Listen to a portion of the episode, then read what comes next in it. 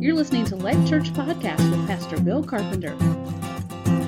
All right, we're going to get into the Word of God today. We've been in a series on what it means to be a life giving church. What are the components of a life giving church? And so, Pastor Bill's going to come and preach to us from Philippians chapter 4, verses 4 through 9. If you don't have a Bible, there should be um, an ESV Story Bible in the prayer room. You can grab one of those. If you don't own a Bible, you can take one home with you. That's our gift to you today. We'd love for you to have a Bible, be studying it weekly and uh, be following along with us as we study the Word of God together. So let's read the words of the Apostle Paul to the church at Philippi in Philippians 4, verses 4 through 9. Rejoice in the Lord always. Again, I will say, rejoice. Let your reasonableness be known to everyone. The Lord is at hand. Do not be anxious about anything, but in everything, by prayer and supplication, with thanksgiving, let your requests be made known to God. And the peace of God, which surpasses all understanding, will guard your hearts and your minds in Christ Jesus. Finally, brothers, whatever is true, whatever is honorable, whatever is just, whatever is pure, whatever is lovely, whatever is commendable, if there is any excellence, if there is anything worthy of praise, think about these things. What you have learned and received and heard and seen in me practice these things, and the God of peace will be with you. This is God's word. Thank you, Pastor Dave. Um, first of all, thank you to John for uh, sharing with you about Brazil today. Um, John, if you don't already know this, John is on staff at Life Church uh, on a part time basis, but doing a lot more than just part time work here. He's been a great asset to the church, and he is the director or the uh, leading the, uh, the, the kind of the global missions thrust of Life Church. And so it's great to have him here because he's putting these things before you. And this is things that you didn't always get before because we didn't have the time to do that. Um, and so I really appreciate him doing that. And he's working with all of our people who are right now over in Africa and other places. He's staying in touch with them and encouraging them and kind of pastoring them uh, uh, far away from us right now. And he'll uh, arrange for times for them to share with you when they get back. So I appreciate all that, that John is doing, and I appreciate your prayers uh, this morning. Uh, where I'm going, where he talked about Belém, is on the equator, uh, just south of the equator. It's on the mouth of the Amazon River. Um, it is winter there, so praise the Lord, it's only about 100 degrees there right now, so that's really good. Um, but uh, winter there is rainy, uh, so it's wet, it's damp. And that does create sometimes problems for you, especially if you're speaking a lot and not getting a lot of sleep. The dampness and all of that uh, can intrude on that. So uh, please pray. The last time I lost my voice on the last day in the last teaching segment. And it was hard. It was really hard to go through that and battle the voice the whole time.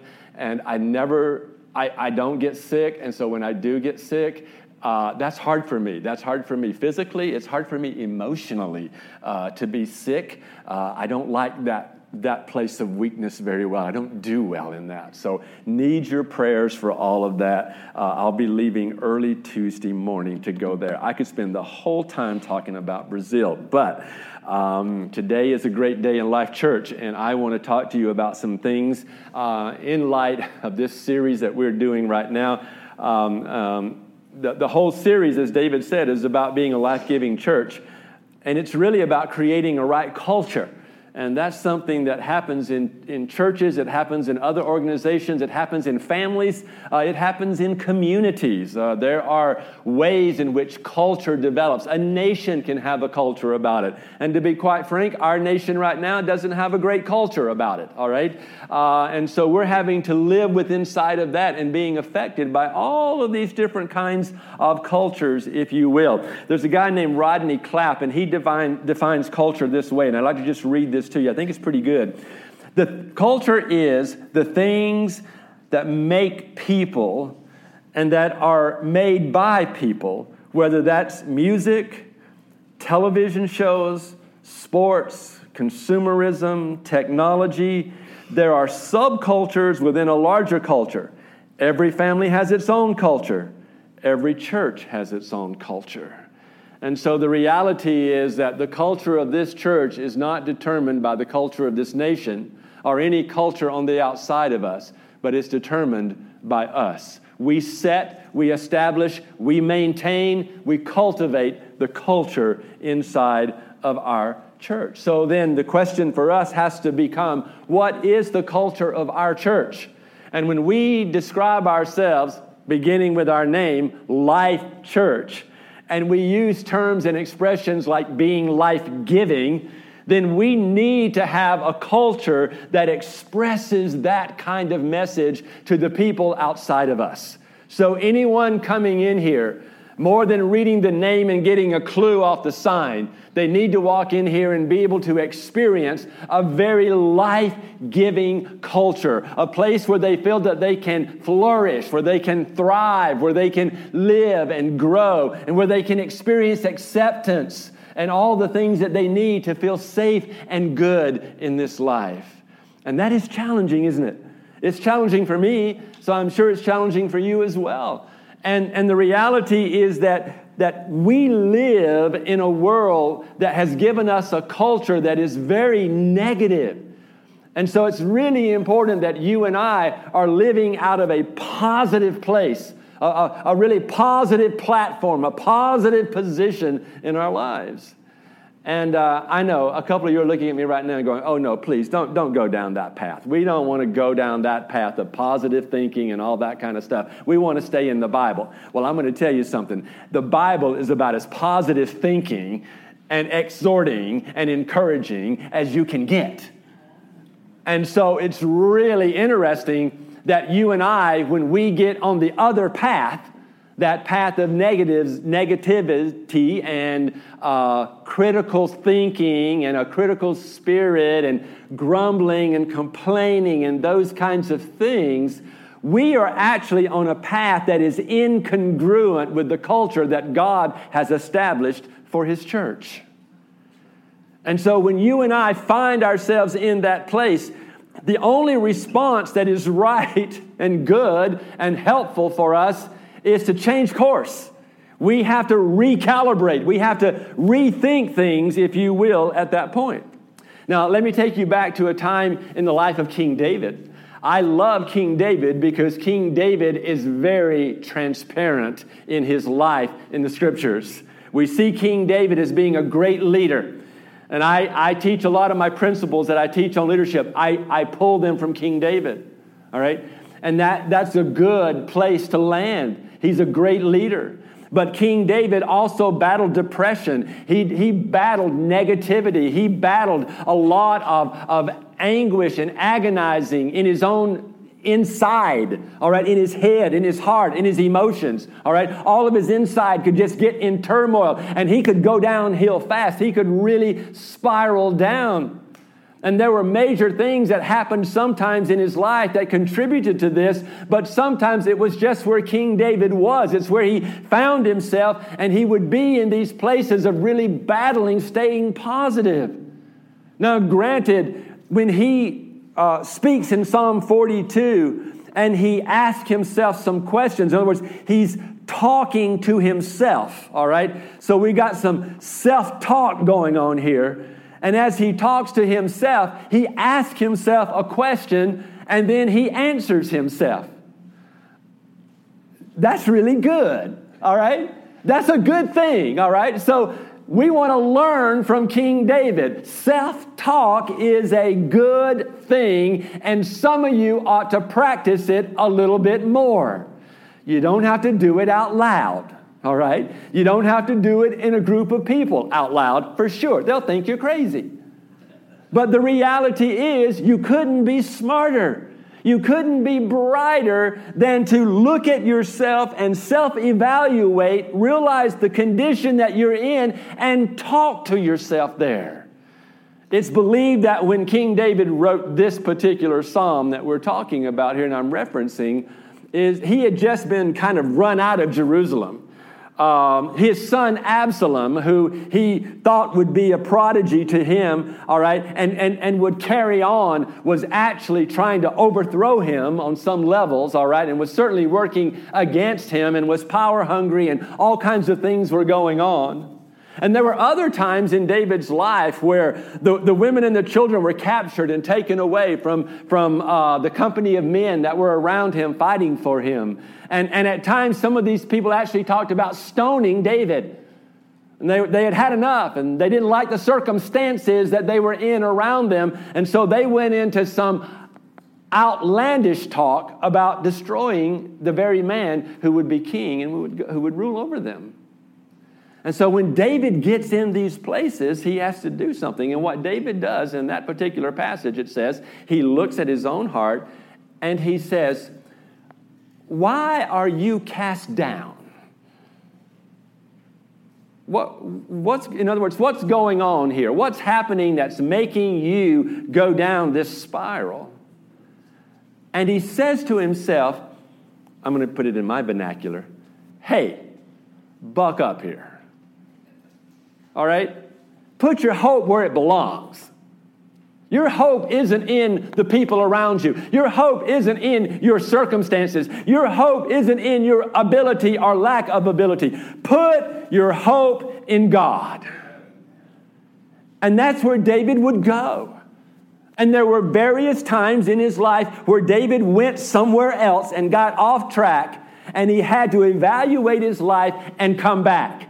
And every time he came back to the place where he was grounded, the place where he had foundation, the place he could build on and stand on, and that was in God. And when we stand in God, we stand in who we are created to be. We stand in the identity that we are given from heaven itself. We stand in the purpose and the destiny that God has for us. And when we stand there, we do everything we can and we stand, as the scripture says. And so we stay there. That's, that's where we live, if you will, all right? So, what I want to say to you today is that, that what you say is important. And that's why self talk matters. Because just as surely as you can talk yourself into a good place in God, you can talk yourself into a bad place outside of God. And that's where you will find yourself based on how you are communicating to you.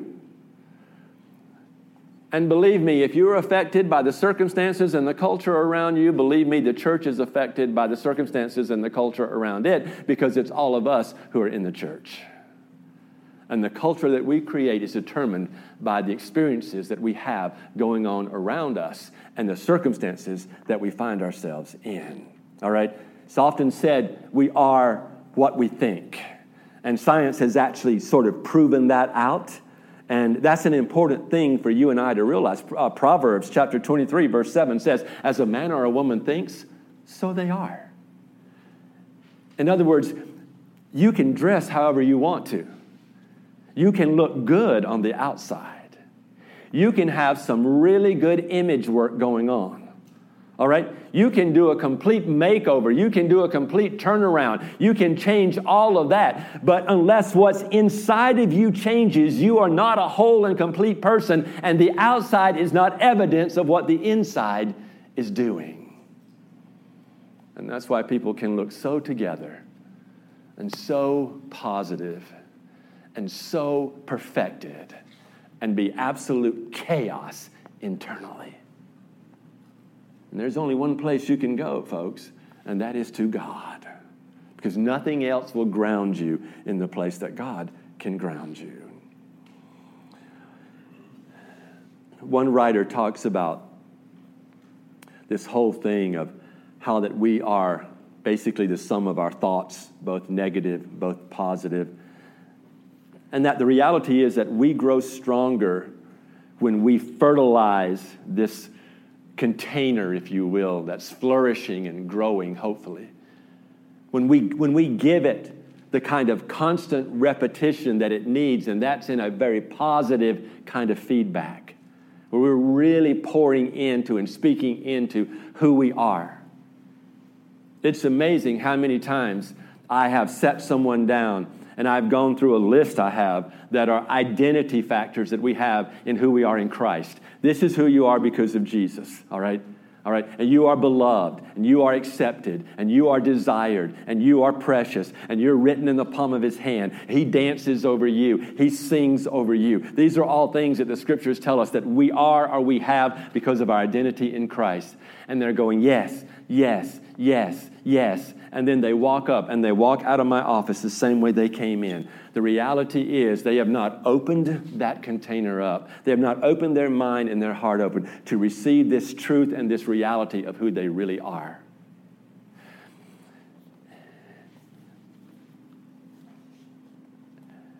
There was a time in our history when a proclamation was written. It was the Emancipation Proclamation. It was written for a sole purpose, and that was to free every single slave in this nation. No longer would any man or woman of any color be a slave, it would now be illegal. And the reality was that many slaves felt freedom in that and were able to walk into their freedom, and they were able to embrace it. But the reality that in certain parts and places, even though the freedom had been given, there were a number of African American slaves who stayed in slavery because they did not know that the emancipation had been written, and in particular, that it had been written even for them. And so they continued in slavery. And it took time for that reality to come fully and for it to work itself out. The Bible says that those who are free are free indeed. But the reality is sometimes we stay enslaved to things because we don't understand the fullness of our freedom.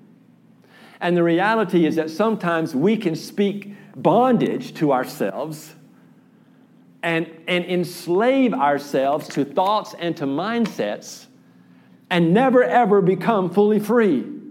And so we live inside of a bondage, though in reality our identity is one of completely free. And this is a dangerous place for us to live. Because if you are in bondage, you never fulfill your destiny. You never move into those things that God has for you, and you never have that full and rich and complete life that God wants you to have. If you think you are bound and can never be free, you are bound and can never be free.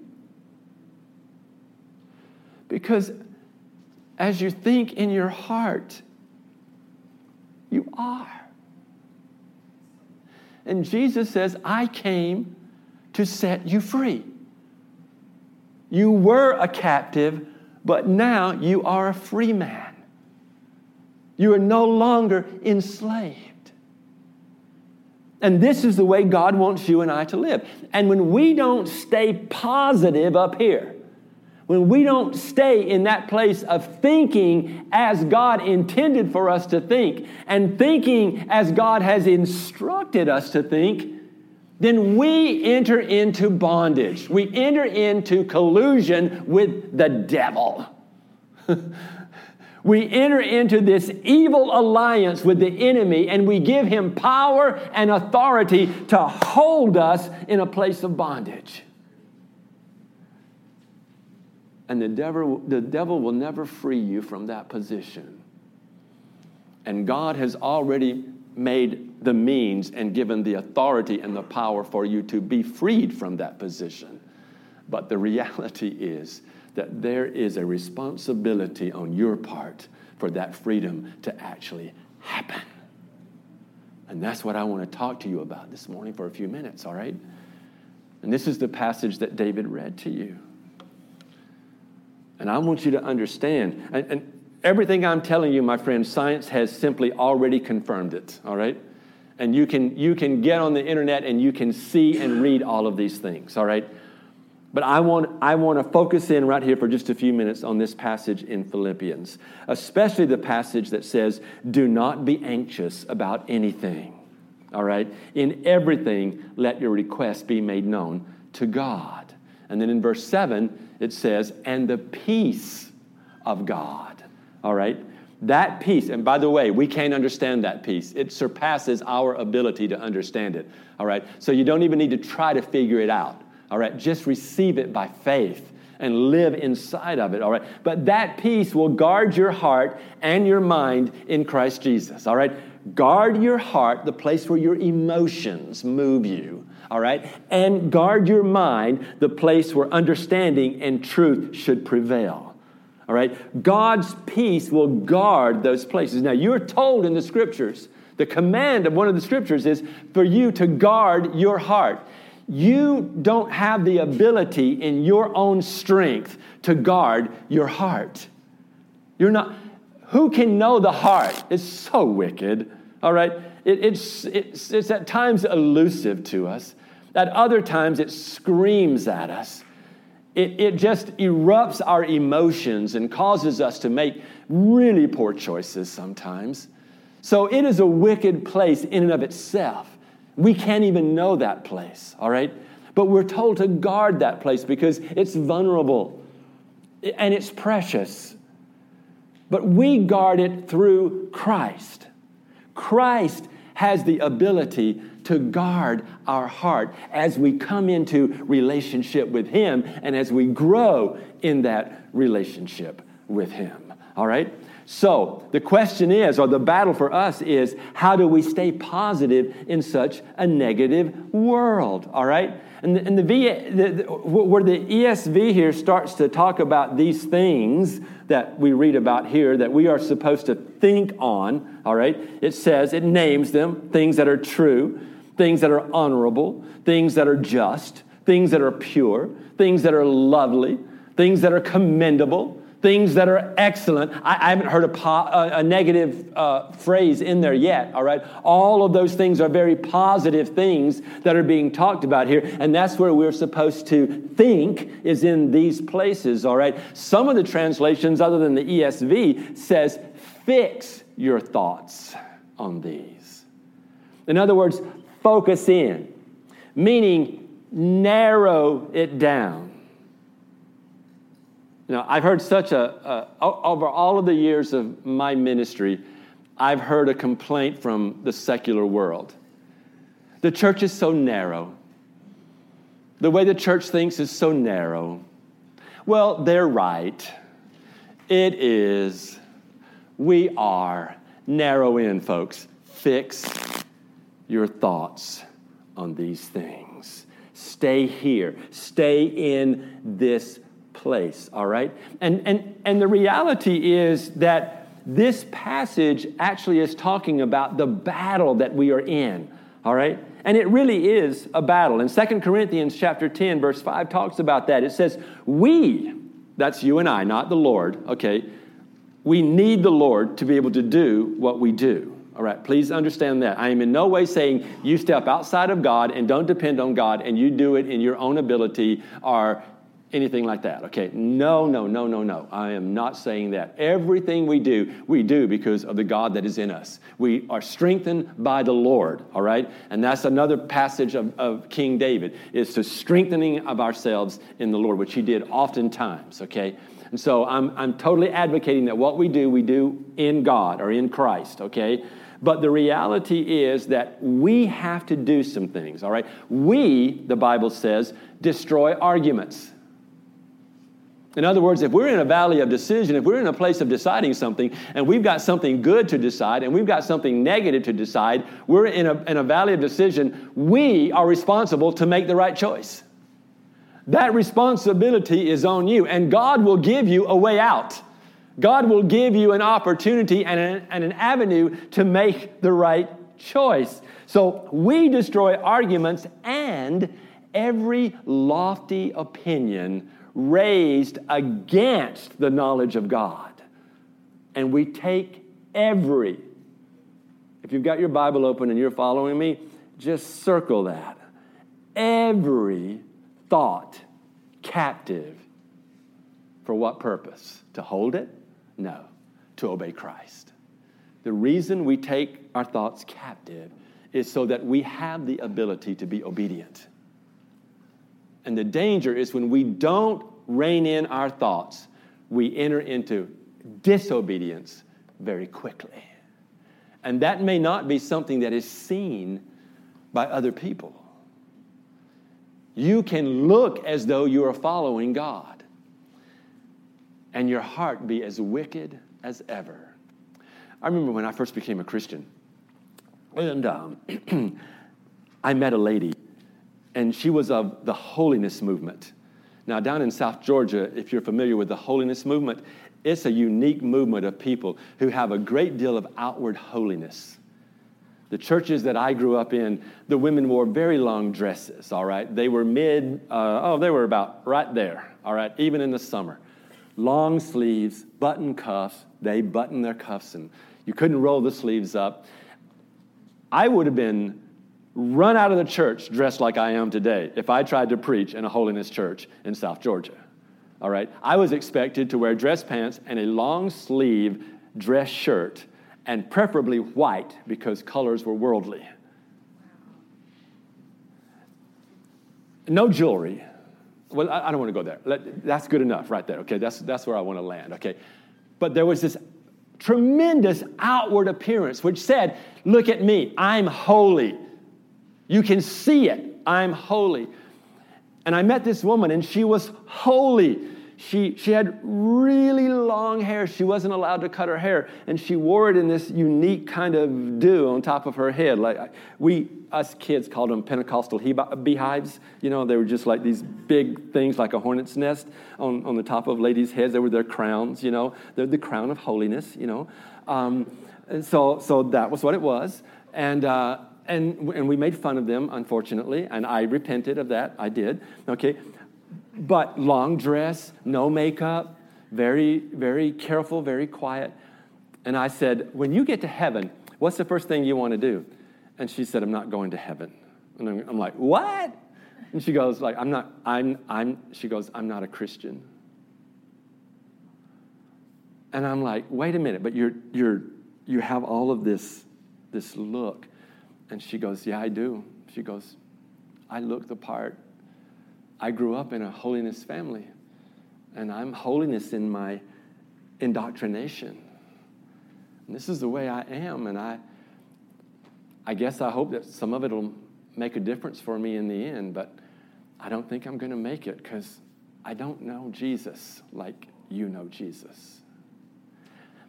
And I walked away like devastated as a young Christian. I'm like, what in the world is going on here? because I had been put in that same indoctrination that if you do all the right things and you look the right way, you will be right. And the reality is, you could be very, very wrong. You can look like you got it together, but if your thoughts are not in line with Scripture and you're not here where we're talking about, you're missing the mark totally. And you know what? If that's the case, your life is toxic. And it's most toxic for you because what you're doing is you're poisoning your own thought process. You're poisoning yourself internally. Make no mistake about it. You and I live in a negative world, and the circumstances we encounter, they lead to either being positive or negative. And we can get overloaded so quick but I want you to understand something. God's intent for you is that you walk close to Him, you walk in the direction towards Him, and you realize and live in the truth that He has provided for you. And the reality is that He has provided peace for you in the midst of all of this that is going on around us. All right? There are two really wonderful truths that I want you to understand. And, and you, you, you kind of find this in, in John chapter 16, I think, and about, I think it's about verse 33, but somewhere in there it says, These things I've spoken to you, that in me you might have peace. Jesus is saying this to, to his followers. In me you have peace. Now, in the world, you'll have tribulation. But be of good cheer, all right? Be okay. Be, be, be happy, all right? I've overcome the world. In other words, you can do what I've done. I've overcome this world, and you can overcome this world. Now, there's two things he's telling you there. Please understand this. He's telling you two things. One is you can find peace, but it's only in God. You don't find it anywhere else. So, whatever you're trying to do to accomplish your peace, drop it. It's fruitless. It'll never happen. All right? It's only in Christ. So don't try to circumvent God to get your peace and your happiness because you'll never get it there. All right? The second thing you need to understand always is that the only thing that you can be sure of that this world can give you is tribulation. It may package itself in something that really pulls and screams and draws at your sensate, uh, physical, uh, soulish desires. And you may think that if I just had that, that would make me happy, that would make me feel good, that would make me feel better. You know, I, folks, there have been times when I have been like a little bit sad, I realize I'm from fun country. I'm a happy guy. I know some of you don't come from the same land I come from, and I understand that and I respect that. And I'm not in any way discounting the battles that you struggle with depression and those kinds of things. And some of you, you have really tough places that you go through, and I respect that. And, and we have lived in that in our home uh, for all of our li- married lives, and so we understand that, and, and we have great, great respect for that. But I, I, I just am from a, a, a happy place and I tend to be pretty positive and pretty happy. But there are some times when I can get really sad. I can get really down. And when I was a child, I battled all of this. I battled it to the point of wanting to die, of actually trying on one occasion to, to I just wasn't smart enough or old enough to really know how to do it. And so it didn't work. I just went to sleep. And I slept for a while in the back of the car and my parents thought I was weird anyway, so they never checked on me. And so that's just the way it was, you know. But but there was so much about life that I hated, and there was so much about me that I hated. And I had convinced myself that I could never be normal and that something was wrong with me. And that was the way I was living.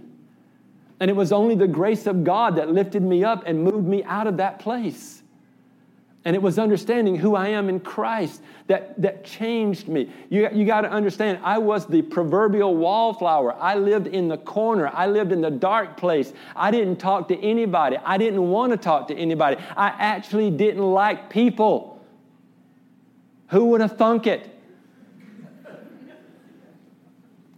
But that's, that's where I was. That was a time and a season in my life. But it required me to move, it required me to make a change, to shift, if you will. And there were a lot of things that, that I didn't like about me in that time. But God gave me joy and God gave me the ability to see life in a whole different frame. And I still have to talk to myself. But here's what I, I want to tell you there are days when I don't feel so great about life, and one or two things happen that are triggers, and when they do, there is nothing I want more than a cheeseburger. I'm talking about a greasy cheeseburger. I think about it like it is in my brain to get a cheeseburger because, see, a cheeseburger will satisfy something in me. And I figured it out over time in prayer. And, and I like to understand myself and why I think the way I do and what my triggers are and how I respond and all those kinds of things. And you know what? Every day when I was a kid, my mom would come and pick me up from school. And school was hard for me, and I didn't enjoy all of that. And I was, I was bullied and I was taunted, and there was a lot of really negative things that went on there. But every day my mom would come and pick me up from school and she would take me to the local drive-in. The drive-in was a place where you got cheeseburgers. And every day at 3:30 in the afternoon, I got a cheeseburger. And somehow my mind told me that that was my comfort. That, that took care of things. That made it all better for a little while. Not very long, but for a little while. I don't know what your cheeseburger is. But it'll only take care of you for just a little while. And then you'll need another one and another one. And your cheeseburger may be a cheeseburger, but your cheeseburger may be a drink.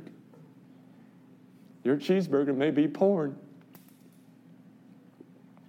Your cheeseburger may be a dark place where you think awful thoughts that no one else knows about. It's your secret place you go. But for most of us, a whole lot of our cheeseburger is just the thoughts we are thinking because we choose to think negatively and we think it makes us feel better to do that. And the devil has deceived us, and it's a lie. It's a lie. And so Paul says here, you need to focus. You need to focus on what is true. You need to focus on what is honest. You need to focus on what is just. Focus on what is pure. Focus on what is lovely. Focus on what is of a good report. Focus on only those things that have virtue and are worthy of praise. And don't go down the other path. It's sad that a lot of Christians are not positive, but God's intent is that you would be. God's desire is that you would stay in that place. So, the first thing God wants you to do is understand where your heart really is. Where are you, Adam? God asks you and I that question all the time. Where are we? And his intent is that we be in a place that is very positive. Because I want, you, I want to tell you something. God proved he could take the ugliest and make it the best. And he did that on Calvary. When he could take everything that was wrong and everything that was bad, and he could put his son into that and let him be beaten and torn apart and nailed to a cross. He took everything ugly and he put it in a grave, and three days later, he brought forth the most positive announcement you could ever bring He's alive. He's alive. He's alive. And that message reigns to this day. And God's intent is that everything you and I say is alive. Everything you and I say is positive and life giving that we live in that positive place. Oh, yeah, there's some bad stuff, and we got to walk with each other, and we got to confront each other, and we got to correct each other. And we don't, the, the greatest thing you can do as an act of love is go to your brother or your sister, and if you know they're in a tough place, pull them out of that. Say, come on, let's get back. Whatever, what will it take? Let's get you back. Let's pull you up out of that dark place. That's the most loving thing you can do, is to confront that darkness and that sinful place in your brother or your sister. The reality is, you do it in such a way that everything that comes out of your mouth speaks life. And you and I live out of that place of thoughts that are so positive that we are developing that kind of culture around us that every single person can flourish. I got, I got to stop, but I got one more thought to give to you, okay? At, at, at the last part of that, that passage that David read for you, it says there, Paul says this He says, What you have learned and received and heard and seen in me, practice these things. And the God of peace, that peace that covers your heart and covers your mind, it will be with you. There's a passage in the scripture that says, You will go out and weeping, but you will come back rejoicing, bringing your sheaves with you. Here's what I want you to understand God has called you and I not only to experience this love, but to share this love. And the t- intent is not that you stay where you are, but that you actually get to the place where you go out and share this love. The greatest way you can stay positive is to share the gospel of Jesus Christ with someone else. Get into the harvest field.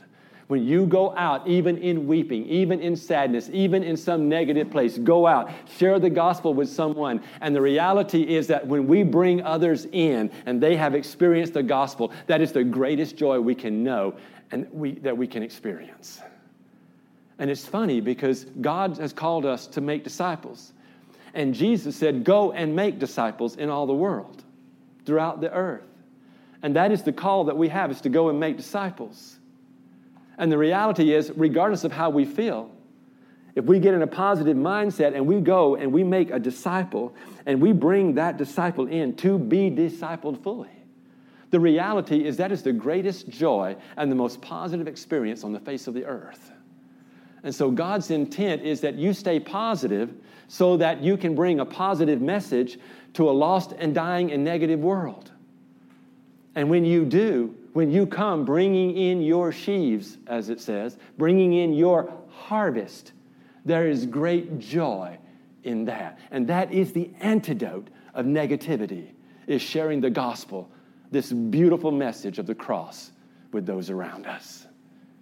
There's so much more we could talk about in talking about being positive, but this will do for the day, all right? You with me? All right. Let's set a pattern here Let's look at where we're at and where we've been, and let's walk different. Let's recalibrate, and let's move ourselves to that place where there's some good self talk going on inside of every one of us, all right? And if you need someone else to come along beside you to do that, get them. Get them on board with you. Start with an honest confession. Hey, I'm a critical person. I've been critical. I've been judgmental. I've been talking about people. I, this just, it hasn't been good. And I've been just spewing out negativity. Help me. And then let that person walk with you and point out those places where you're susceptible to this kind of talk and be accountable with one another in this process. All right? When you hear your pastors being negative, talk to us. Point it out. Let us know. We don't want to be there, but we know we can get there. All right? We need your help. Help us to create a culture where all of us are flourishing and being life giving. Pastor. Amen. Thank you, Pastor. I want to invite the worship team up and our prayer team to come on up and just give you a moment to respond to this. There's a lot here.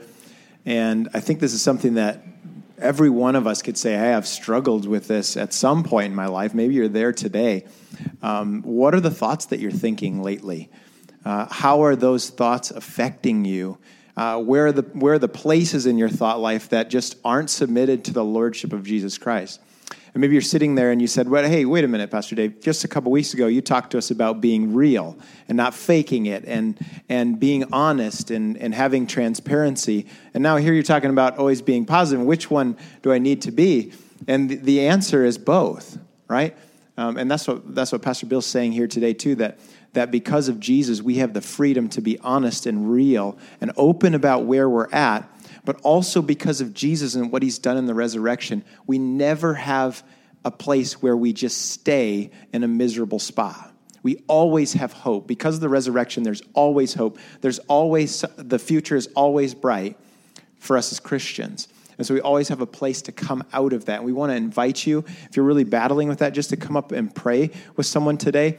If you're here today and you say, hey, um, I don't know what this, this whole story about Jesus is. Maybe you're not a Christian. You've never heard this good news that Jesus came, died, rose again from the dead the third day so that you can have a bright future, so that your, your life really can have um, a hope that is unsinkable. We want you to come and be prayed for today as well. We want you to come into that hope because apart from that, positivity is really just sort of a mindfulness exercise or it's dependent on your circumstances right? And and how many of you are going to stay positive all the time if it's dependent on your circumstances? I'm certainly not going to. But Christians have a hope. They have a joy that goes outside of our, our circumstances. It surpasses our circumstances. And that's what we find in Jesus Christ as our Lord. And so we'd invite you to come for prayer, be ministered to. But let's just take a moment right now. And as the worship team begins to, to pray, examine your heart. Do what Pastor Bill's saying. Just like ask the Holy Spirit, will you show me um, what I've been thinking lately? Will you show me those, those broken thought patterns that are nagging me, that keep coming back, that just are, are killing my joy, that are just destroying the life inside of me that you intend for me to be able to give to others, right? Jesus gives us his life because he wants us to give it away. So let's spend a few moments just reflecting and then we'll sing together.